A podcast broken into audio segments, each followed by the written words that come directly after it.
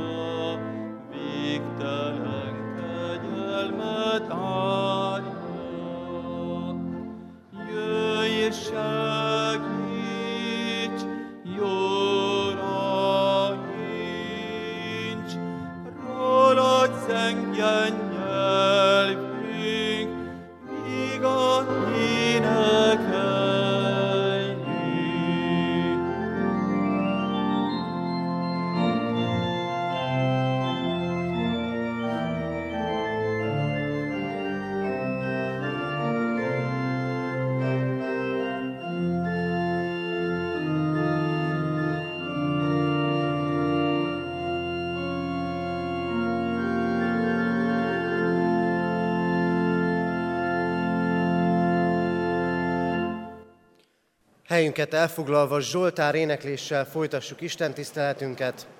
Énekeljük az 50. Zsoltár első, második, harmadik, valamint hetedik verszakát, tehát az 50. Zsoltár első három versét, valamint a hetedik verszakot, az erős Isten uraknak ura. thank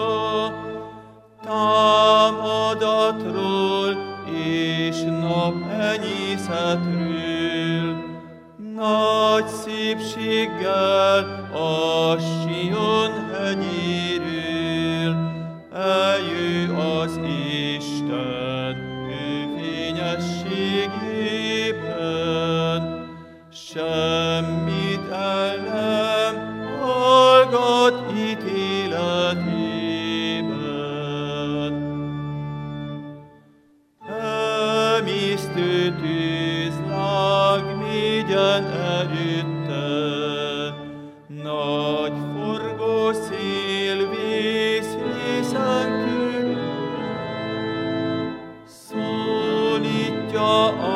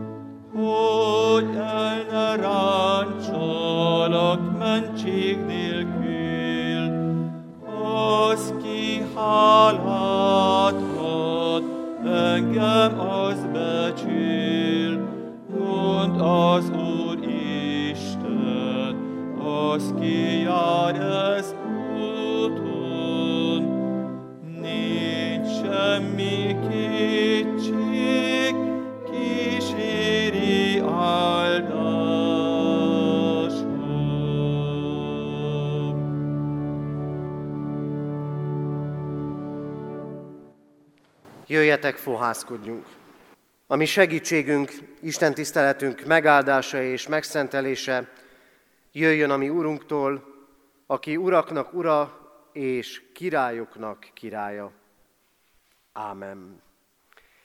Kedves testvérek, hallgassátok meg Isten igéjét, ahogy szól hozzánk ezen a vasárnapon, a Máté írása szerinti evangéliumból, Máté evangéliumának 17. fejezetéből, annak 14. versétől a 21. verséig tartó ige szakaszából. Isten igéjét figyelemmel helyet foglalva hallgassátok. Máté evangélium a 17. részéből a 14. verstől kezdődően így szól Isten igéje. Amikor Jézus és a vele lévő három tanítvány a sokasághoz értek, oda ment hozzá egy ember. Téldre borult előtte, és ezt mondta. Uram, könyörülj a fiamon, mert holdkóros, és nagyon szenved. Gyakran esik a tűzbe, meg a vízbe is. Elhoztam őt tanítványaidhoz, de nem tudták meggyógyítani. Jézus így válaszolt. Ó, hitetlen és elfajult nemzedék, meddig leszek még veletek?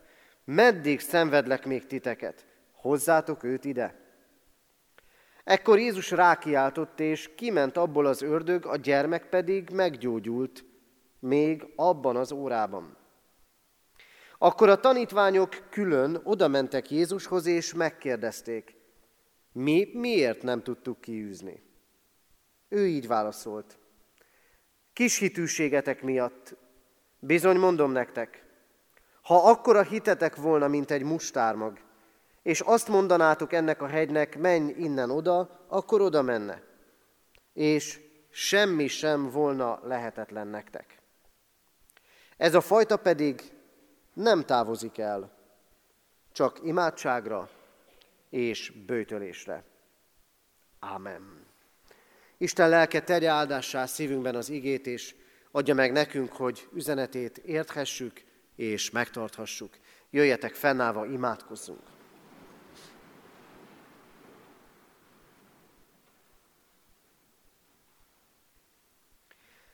Szent Háromság, egy örök Isten, áldunk és dicsőítünk téged azért, mert te nem percekben, években, évtizedekben, hanem az örökké valóságban vagy, elmúlhatatlan hatalommal. Látod, Urunk, földi életünket, látjuk a történelem menetét, és látjuk a jelent, ahol hatalmak, urak, elnökök, királyok, miniszterelnökök jönnek és mennek, de Te, Urunk, örökké megmaradsz. Látjuk, Urunk, azt is, hogy az ember mire használja véges hatalmát, és látunk téged, a végtelen hatalmú, irgalmas, szerető és megváltó Istent. Urunk Istenünk, ezekben a napokban is sok minden kavarok bennünk. Ott vannak az életünk dolgai, amiket rendezünk, igazgatunk jól is, meg rosszul is. Ott vannak a kapcsolataink, ott van a munkánk, és most az elmúlt napokban döbbenettel figyeljük mindazt, ami tőlünk nem is olyan messze történik, a háborút, amiről azt gondoltuk, talán már sose lesz. És Urunk, most mégis úgy kell eléd állnunk, ennek terhével is, talán félelmével és aggódásával is, hogy benned találjunk menedéket. Téged keresünk, Urunk. E mostani helyzetben is, mint mindenkor. És jöttünk eléd, Urunk, gyászunkkal is, betegségünkkel is, meg a bűneinkkel is. Mindazzal, amit elrontottunk. És kérjük a Te bocsánatodat, mert bennünk is ott van a gyilkos indulat, ott van a szeretetlenség, a gyűlölet, az ítélkezés, annyi-annyi minden. De Úrunk, Te magadhoz hívsz bennünket, hogy találkozzunk veled, és ebben a találkozásban kinyíljanak számunkra újra a mennyei távlatok, és a mennyei távlatokat látva lássuk a magunk földi életét is. Ezért kérünk, Urunk, szólj hozzánk, és adj nekünk engedelmes szívet, hogy kövessük akaratodat. Ámen. Isten igényének hallgatására készülve énekeljük most a 461. dicséretünket, bocsánat, a 406. dicséretünket, a 406. dicséretünk így kezdődik, a töredelmes szívet, te Uram, szereted. És jól mondtam, 461. dicséret, csak a kiírásban rosszul szerepel, tehát az új énekeskönyv 461. dicsérete, a töredelmes szívet, te Uram, szereted. A régi énekeskönyvnek ez a 180. éneke.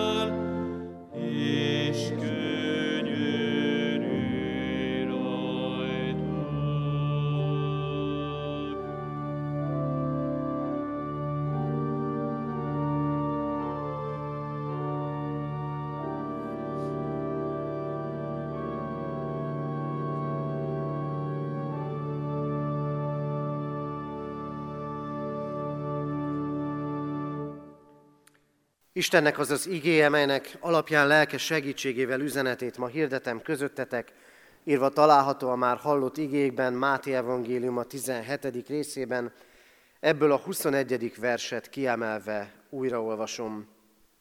Ez a fajta pedig nem távozik el, csak imádságra és bőtölésre. Ámen. Eddig Isten írott igéje, foglaljunk helyet. Kedves testvérek, Ez a történet, amit hallottunk a mai újszövetségi ige szakaszunkban, alapvetően a történet nagy részében az emberi élet csődjéről és nyomorúságáról szól. Ráadásul, akik csődöt mondanak, azok nem mások, mint Krisztus tanítványai. Azoknak, akiknek nem kellene csődöt mondani. Sokszor a magunk elvárása is ez, és a világ elvárása is ez velünk szemben. De mi történt előtte? Az ezt megelőző történetben azt látjuk, hogy Jézus magához vette három tanítványát, Pétert, Jakabot és Jánost, fölmentek egy hegyre, és ott Krisztus elváltozott előttük, mennyei formában láthatták őt, de nem csak őt, hanem még megjelent ott Mózes is, meg Illés is. Ott voltak, ízelítőt kaptak a mennyei világból, ott is akartak maradni, de egyszer ez a jelenés elmúlt, le kellett jönni a hegyről. És rögtön egy ilyen szomorú tapasztalattal találkoznak. Ott van egy férfi a fiával, aki régóta beteg, és akit még a tanítványoknak sem sikerül meggyógyítani. Le kell jönni a hegyről. Hadd értsük ezt most jelképes módon. Le kell jönni a hegyről. Le kell jönni arról a hegyről, amiről azt hisszük, hogy elértünk valamit, és ez most már mindig így lesz. Le kell jönni a magunk életének az elefántcsont tornyából, és el kell kezdeni foglalkozni másokkal, meg a világunkkal. Le kell jönnünk arról a hegyről, amit biztonságnak nevezünk, amit sérthetetlenségnek. Valahogy furcsa együttállás volt ezekben a napokban, hogy pár nappal ezelőtt néztem egy dokumentumfilm részletet a 2001. szeptember 11-i terrortámadásról, és hogy mennyire biztonságban, sérthetetlennek gondolva élte az életét akkor az ember, ami aztán összeomlott pillanatok alatt, és kicsit több mint 20 év elteltével ugyanezt éljük meg most is. És látjuk azt, hogy a biztonság az mennyire, de mennyire törékeny tud lenni. A sérthetetlenség és a biztonság hegyéről le kell jönnünk, és néha szembesülnünk kell a magunk életének tehetetlenségével, kudarcával, nyomorúságával, és nem csak a magunkéval, hanem országokéval, szervezetekével és rendszerekével is. Meg kell tapasztalnunk azt, bár ne kelljen, de meg kell tapasztalnunk azt sajnos újra és újra felfúvalkodottságunkban, hogy van, ami túlnő rajtunk. Ami felett egyszerűen nincsen hatalmunk. És most álljunk meg itt. Mert mikor volt magasság ebben a történetben? És mikor lesz a csődből és a nyomorúságból valami egészen új? Gyógyulás, rend és felszabadultság. Akkor volt megdicsőülés, akkor volt magasság, és akkor volt gyógyulás, akkor volt tanács, amikor Krisztus megjelent. Ott akkor a holdkóros fiú mellett és a csődöt mondó tanítványok között. Mit tehet Krisztus követője? A tanítványok korábban, akik ebben a történetben is szerepelnek, elolvashatjuk Máté Evangélium a 10. fejezetében, a tanítványok, akiket Jézus kiküldött, és hatalmat adott nekik, ördögöket űztek. Embereket gyógyítottak meg, halottakat támasztottak fel. És azok a tanítványok, akik ezeket megtették, most itt látjuk, totálisan csődöt mondanak. Miért nem működik az, ami egyszer működött? Ugye mennyire ismerősen visszatérő kérdés ez? Hogy az életünkben működtek, mentek dolgok maguktól, spontán módon, és egyszer csak történt valami, és nem megy már úgy. Amit meg tudtam csinálni, azt most nem tudom elvégezni. Mert kevés rá az erőm. Mert nem vagyok hozzá elég okos. Általában akkor történik ez így, ha azt gondoljuk, mennek a dolgok maguktól is. Mi az, amit te valamikor meg tudtál tenni? Akár a hitéletedben is, és most nem tudsz megtenni. Nem éled-e meg azt, nem éljük-e meg azt mi keresztény gyülekezetként, egyházként, hogy jönnek hozzánk, keresnek bennünket, és nem tudunk annyit tenni és segíteni, mint amire egyébként a lélek elvezetne. Nem történik-e meg az, hogy a lélek az kész, de a test az erőtlen? És hányszor tapasztaljuk azt, hogy keresztényként tudjuk, hogy itt nekünk valami csatornát nyithat az Isten, de nem tudunk semmit sem tenni. És nem csak egyen-egyenként, hanem az egyház életében is így van ez. Elég, ha arra gondolunk, valamikor mennyien voltunk, és hogyan tudtunk hatni a körülöttünk lévő társadalomra, és hogyan vagyunk ma jelen a világban. Sokszor hatástalanul, minden Krisztusi lelkület és jóindulat ellenére is. De mikor kezd megváltozni a helyzet? Akkor, amikor Krisztus megérkezik oda a csődöt mondó tanítványokhoz és a nyomorúságban lévő emberekhez. Mert Krisztusban nem csak a szándék van, hogy megérkezik, hanem odaér. És az első szavában elmarasztalja a tanítványokat. Hitetlennek nevezve őket. Amikor Krisztus ítélni jön, és ezért legyünk józanok, akkor nem a világot fogja ítélni, hanem minket, akik hozzá közel vagyunk. Amikor ma ítélkezünk másik emberről, és amikor ítélkezünk a világ vezetőiről, akkor legyünk ezzel az alázattal. Először engem, először minket, keresztényeket ítél meg és kér számon a köztünk jelenlévő Krisztus. Mert mi vagyunk azok, akik belekényelmesedtek abba, hogy Krisztus itt van közöttünk. Hogy az életünk része az imádság, hogy járunk Isten tiszteletre.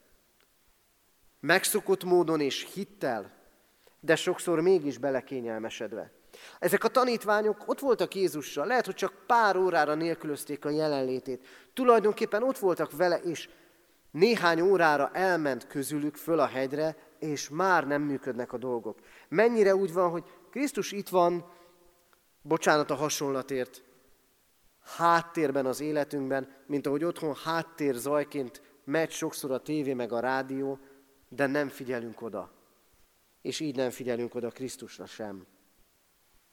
A megoldás mégis az, hogy közel jön. Ezért kellene most mindenek előtt imádkoznunk, mert Krisztus arra tanít ebben az igében, ez nem múlik el. Sem ennek a fiúnak a betegsége, sem a korunk betegségei, sem a személyes csőd helyzeteink, sem a nyomorúságunk, sem a világ nyomorúsága nem múlik el, ha ti, Krisztus tanítványai, ha ti, ha mi, mai keresztjének nem vesszük komolyabban az imádság szolgálatát, és nem vesszük komolyan a bőtöt. Erre volna szükség. Imádkozni Krisztus jelenlétéért hogy a nyomorúságainkat és a csődjeinket elkezdje megfordítani. Úgy a magunk életében, mint a gyülekezetünkben, az egyházunkban és az egész világon. Mit teszünk mi ebben? Ott van ez, ebben a történetben ez a holdkóros fiú. Önpusztító életet él, hol tűzbe, hol vízbe esik. A világ számára teljesen be van zárva. Ez a fiú kiszámíthatatlan. Ott van az édesapja, próbálja hordozni valahogy, az édesanyjáról nem tudunk. Ott van ebben a történetben sok ember nehéz helyzete és nyomorúsága, és az, hogy nincs esély. Képzeljük el ezt az apát. Odahozza a tanítványokhoz a fiút, gyógyítsák meg, még ez sem megy. Talán éltünk át mi is ilyet. Eljöttünk a gyülekezetbe, de nem gyógyultunk. És jön Krisztus, és úgy gyógyítja meg ezt a fiút, hogy kiűzi belőle az ördögöt. Van több olyan gyógyítási történet, amikor megérinti a beteget. Itt nem. Csak szól. Csak rá kiált. Csak a szavával meg tud gyógyítani, ördögöt tud űzni, azzal a szóval, ami ugyanaz a teremtő szó, mint ott, a világ kezdetén, ahol az Isten szólt, és lett. És amikor Krisztus kiűzi az ördögöt ebből a fiúból, világossá teszi azt, hogy amit látunk, hogy ez a fiú beteg, és hol tűzbe, hol vízbe esik, és sok nyomorúság van az életében, ez csak tünet. Igazából a lényeg, hogy ki áll minden mögött. Az pedig a történet tanúsága szerint egyértelműen az ördög, a sátán, akivel küzdeni kell. Nekünk is. Az élet sok történése mögött, igenis, ez az ige erre tanít, magát a sátánt kell látnunk. Ezt mondja Krisztus, és ezt mondja Pálapostól is, amikor megfogalmazza, hogy a mi harcunk az nem test és vér ellen van, hanem természet feletti erők és hatalmak ellen. Az Isten ellenes és ezért ember ellenes erők ellen. Lelki hatalmasságok ellen. Amit látunk a világban is, akár az ukrán-orosz háborúban, akár sok minden másban, értsük jól, nagyon komolyan kell venni, de az csak tünet. Tünete annak, hogy ki uralkodik az emberben, hogy mi uralkodik a lelkekben. A miénkben is. Ezért nagyon óvatosnak kell lennünk. Amit látunk a háborúban, a gyűlölködésben, a félreértésben, a szeretetlenségben, amit látunk korrupcióban és lopásban, amit látunk a bibliai házassági rend felrúgni akarásában, az mind csak tünet, de komolyan veendő tünet, tünete annak, hogy az ember Istentől elfordulva teret engedett a kísértőnek. És jönnek a csődök, és jön az emberi nyomorúság. Az én életemben is, meg a világban is. És jön Krisztus. Jön Krisztus, és ebből a fiúból kiűzi az ördögöt. Na de hát Krisztus nem változott. Ő ma is ugyanazzal a hatalommal bíró úr, mint akkor.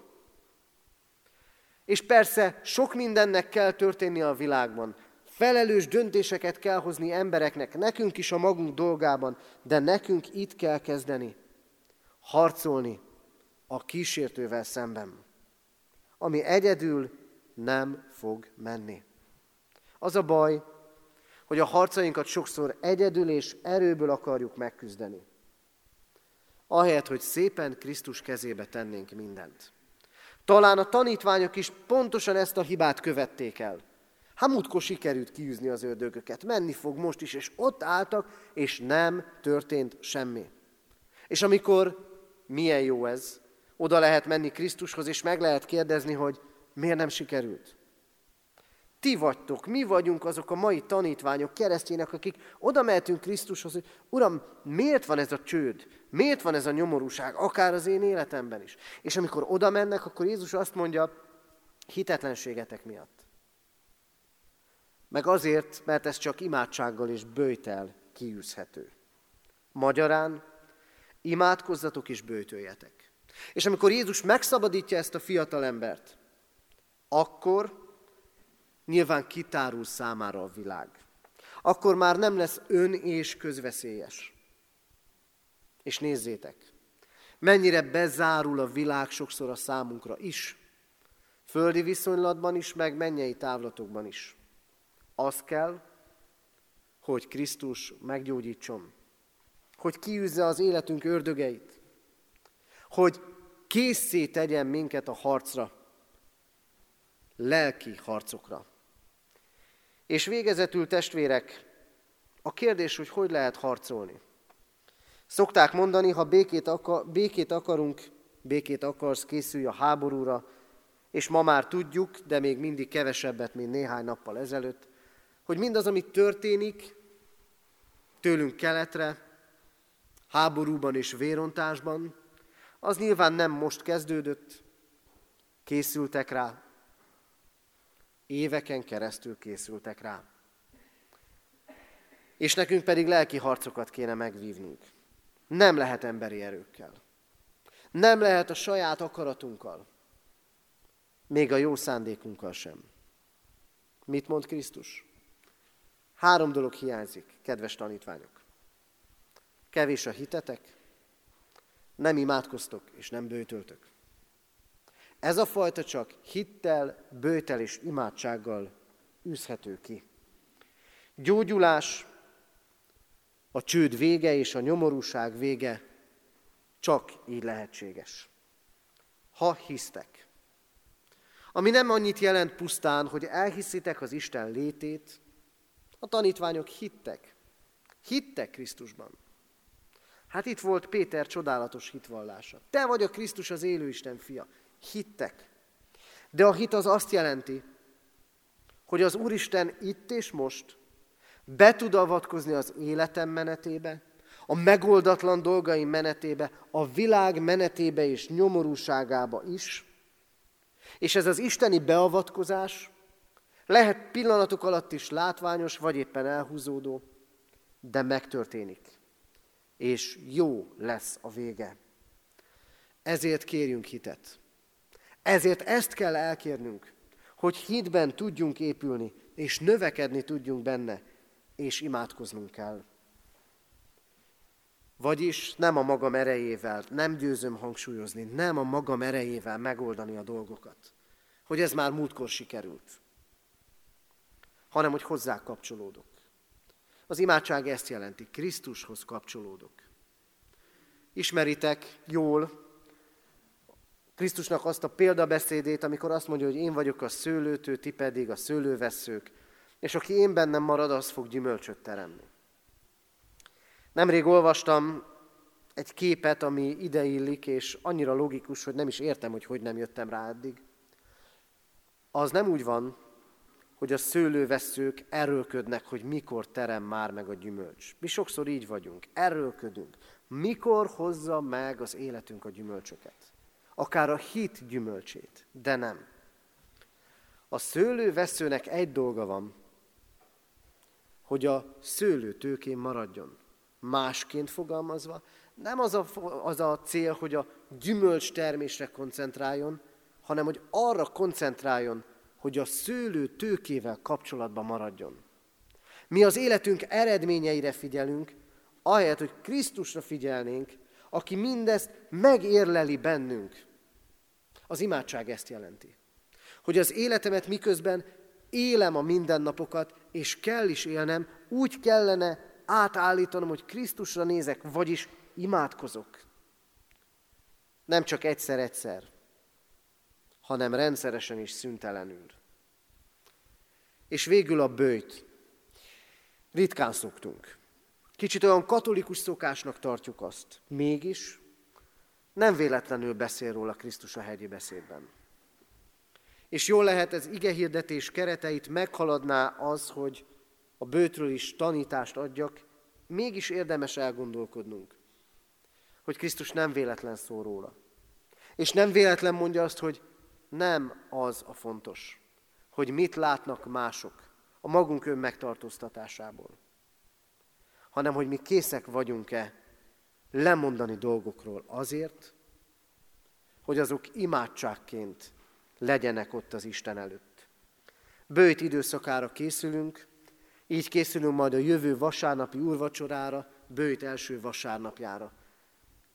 Vegyük most komolyan Krisztusnak erre való hívását is. Kedves testvérek, a világban sok jelet látunk, sok nyomorúságot és csődöt. A magunk életében is. Krisztus jelen van ebben a világban. A kérdés, hogy valahol ott a háttérben mondja a magáét, mint otthon a tévé meg a rádió, vagy végre odafordulunk hozzá, és segítségül hívjuk őt. Ő erre biztat ma bennünket. És arra, hogy harcoljuk meg a lelki harcainkat ott belül, az ő erejével, hogy a csődjeinkből és a nyomorúságainkból mégis áldások fakadhassanak. És így hív minket arra, hogy növekedjünk hitben, és köteleződjünk el az imádságban és a bőtölésben. Így áldjon meg bennünket, a mi Úrunk, életünk minden napjában és szolgálataiban, és így áldja meg ezt a sok békétlenséggel és háborúsággal terhelt világot. Ámen. Isten üzenetére válaszul énekeljük most a 238. dicséretünknek negyedik verszakát. 238. dicséret negyedik verse így kezdődik. Bár a hit szívemben, bár a hit szívemben oly kicsiny, mint mustármag.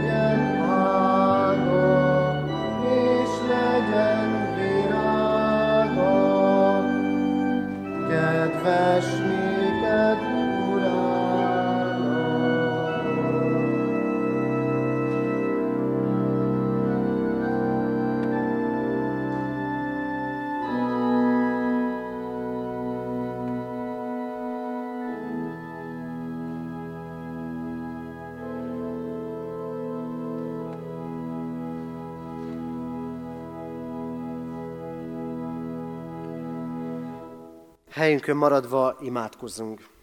Urunk Istenünk, annyira megszoktuk a Te jelenlétedet, olyan természetesnek vesszük azt, hogy bármilyen sűrűséggel vagy ritkasággal imádkozunk, Te ott vagy.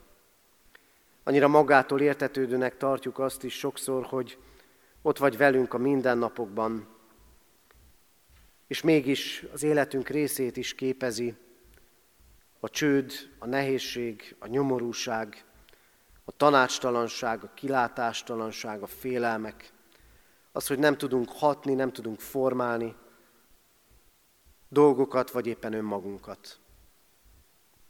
Urunk, ezért téged hívunk most.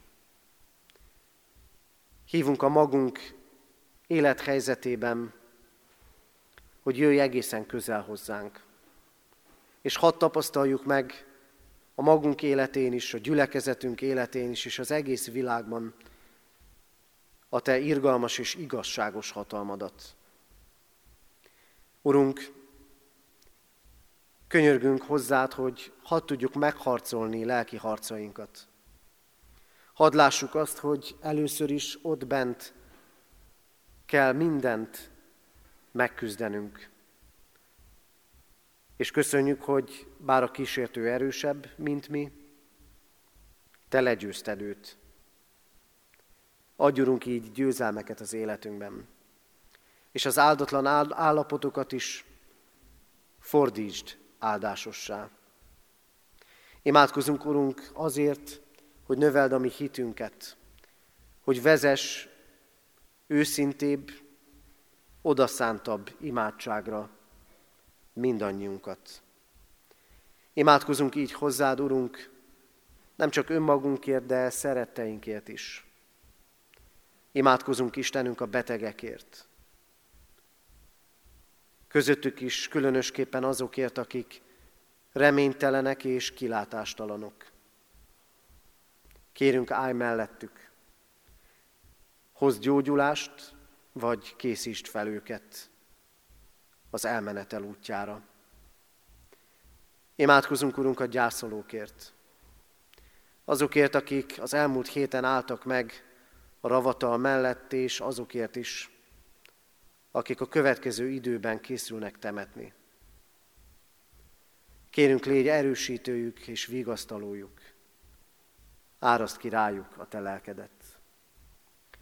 Imádkozunk, Urunk Istenünk, népünkért, országunkért, határokon innen is túl, népünk tagjaiért, és imádkozunk ezért a megsebzett világért. Könyörgünk a háború végéért. Könyörgünk azért, Urunk, hogy adj belátást, és ves véget az öldöklésnek.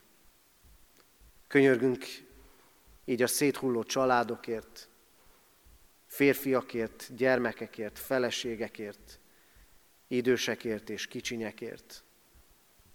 Könyörülj rajtuk, Urunk, és különösen is elét hozzuk most kárpátaljai testvéreinket, testvérgyülekezetünket, annak tagjait. Adj nekik bölcsességet, adj nekik áldást, könyörülj rajtuk. És kérünk, Urunk, azokért is, akik a menekülteket fogadják, katonákért, önkormányzatokért, gyülekezetekért, önkéntesekért. Áld meg kinek-kinek a szolgálatát a maga helyén. És kérünk, hallgass meg most, amit csendben elmondott, személyes imádságunkat. Ámen. Urunk, köszönjük a csendet, amiben hozzád emelkedhettünk lélekben. Ámen. Fennállva imádkozzunk, ahogy a mi Úrunk Jézus Krisztus tanított bennünket. Mi, Atyánk, aki a mennyekben vagy, szenteltessék meg a Te neved. Jöjjön el a Te országod, legyen meg a Te akaratod, amint a mennyben, úgy a földön is. Minden napi kenyerünket add meg nékünk ma, és bocsásd meg védkeinket, Miképpen mi is megbocsátunk az ellenünk védkezőknek.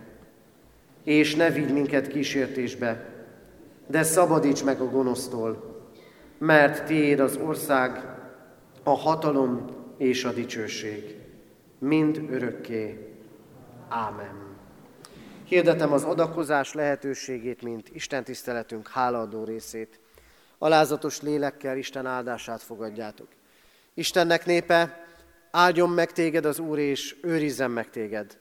Világosítsa meg az Úr az ő arcát rajtad, és könyörüljön rajtad.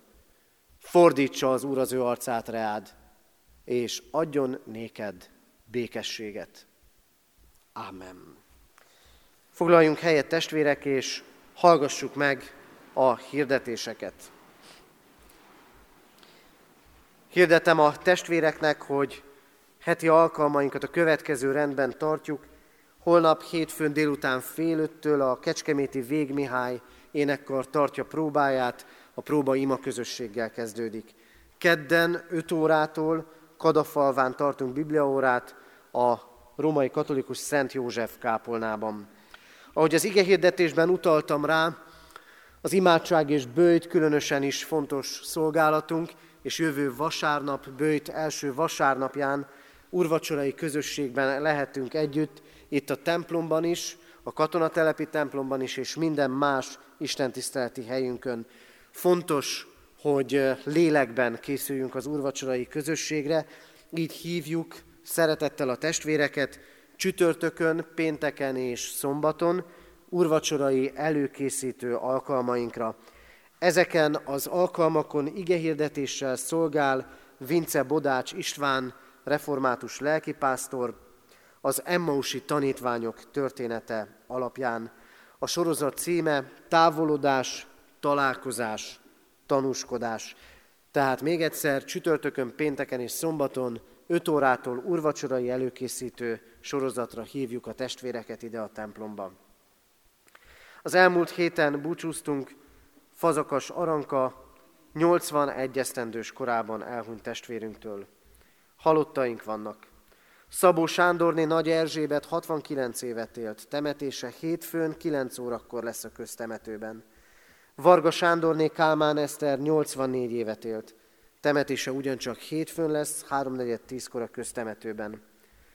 Marosi Tiborné Farkas Irén Magdolna 72 évet élt, temetése szerdán délután 2 órakor lesz a köztemetőben. Isten vigasztalását kérjük a gyászolók életére.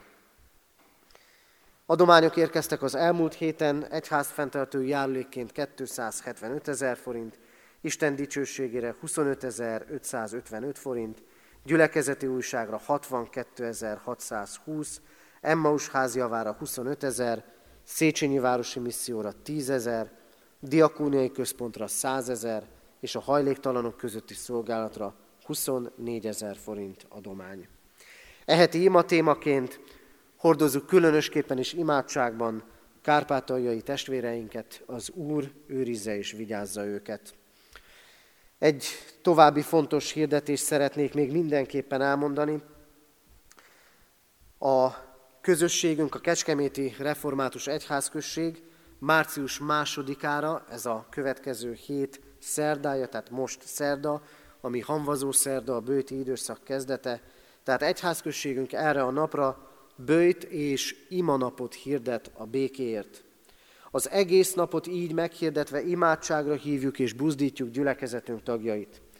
A déli harangszót követően a templomot megnyitjuk, és imaórát tartunk énekekkel és könyörgésekkel. Ebbe bekapcsolódnak diákjaink és iskolai osztályközösségeink is. Délután 5 órától újra ima lehetőségre hívjuk a gyülekezet tagjait, az Európai Egyházak konferenciája, a Luteránus Világszövetség, a Református Egyházak Világközössége és a Metodista Világtanács szervezésében a templomban is, és az online térben is. Erre az ökumenikus békeimára a református.hu honlapon is lehet regisztrálni. Tehát röviden összefoglalva, bőjt és imanapot tartunk szerdán, személyes jelenléttel és az online térben is. Itt a templomban a déli harangszót követően és délután 5 órakor lesz imádságos együttlét. Vegyük komolyan az imádság szolgálatát. Hirdetjük a testvéreknek az adományokat, az adakozás lehetőségét, diakóniai központunk szolgálatát, az ezzel kapcsolatos hírek, illetve a már elhangzott hirdetések a kiáratnál található hirdetőlapokon elolvashatók.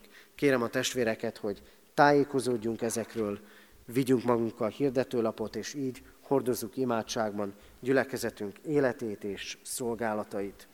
Záró énekünket énekeljük, a 268. dicséretünket, annak egyetlen versét végig énekeljük, 268. dicséretünk így kezdődik. Istennek báránya, ki bűnünket elveszed, irgalmaz nékünk.